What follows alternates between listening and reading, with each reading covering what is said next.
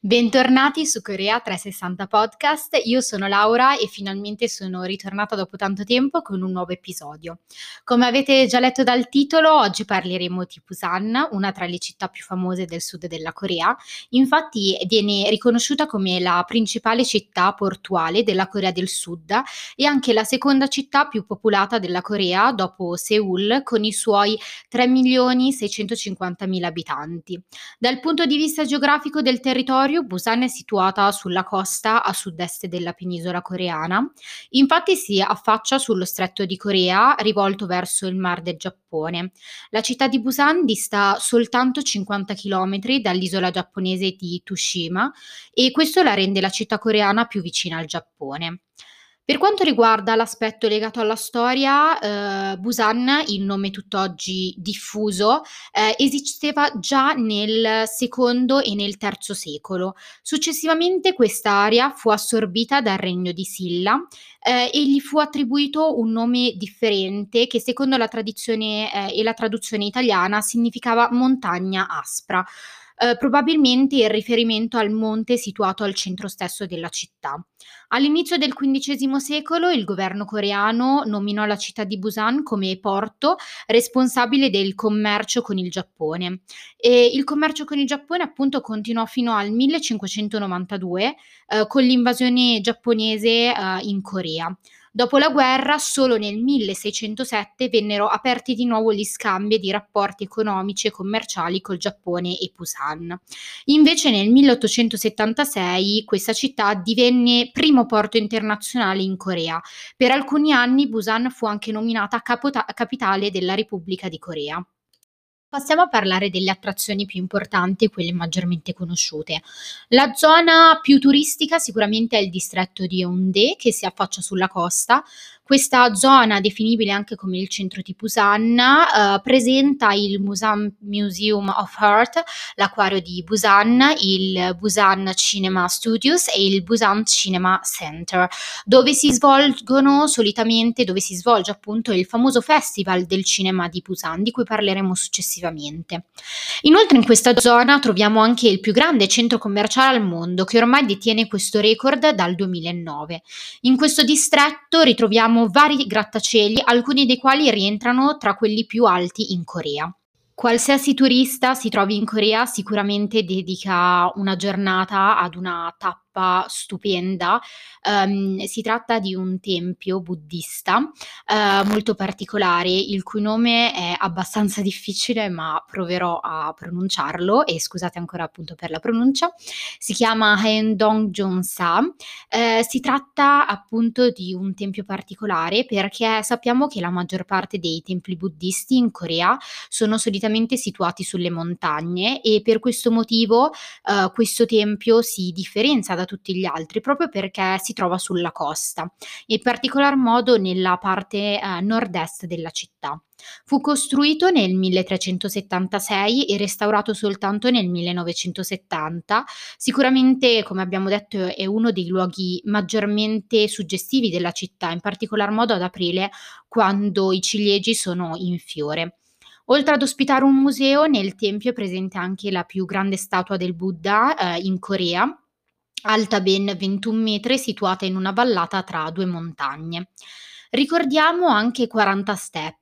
Si tratta di una lunga scalinata che oggigiorno si può definire come uno tra i più importanti punti di interesse culturale della città, poiché fu restaurata insieme alla zona circostante per far conoscere le drammatiche condizioni in cui i rifugiati della guerra di Corea eh, furono costretti negli anni 60.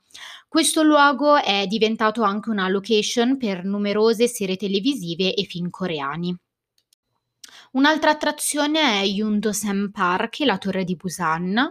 Questo è un famoso parco situato su una collina che presenta numerosissime attrazioni, come un orologio floreale, un tempio buddista, una statua in memoria delle vittime della guerra di Corea e inoltre la torre di Busan, dove è possibile ammirare dall'alto l'intera città.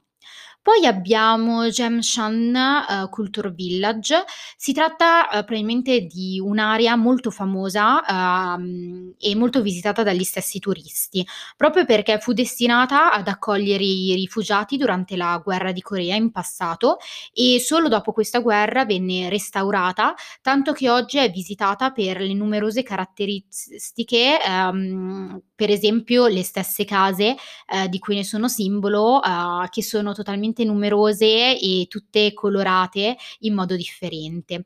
In questo villaggio risiedono molte gallerie d'arte, caffè e aree riservate ai bambini.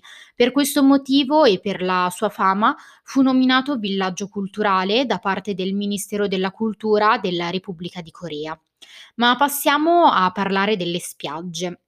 Sono 2 le spiagge pro sicuramente quelle più importanti, la spiaggia Haeundae e Hongalli.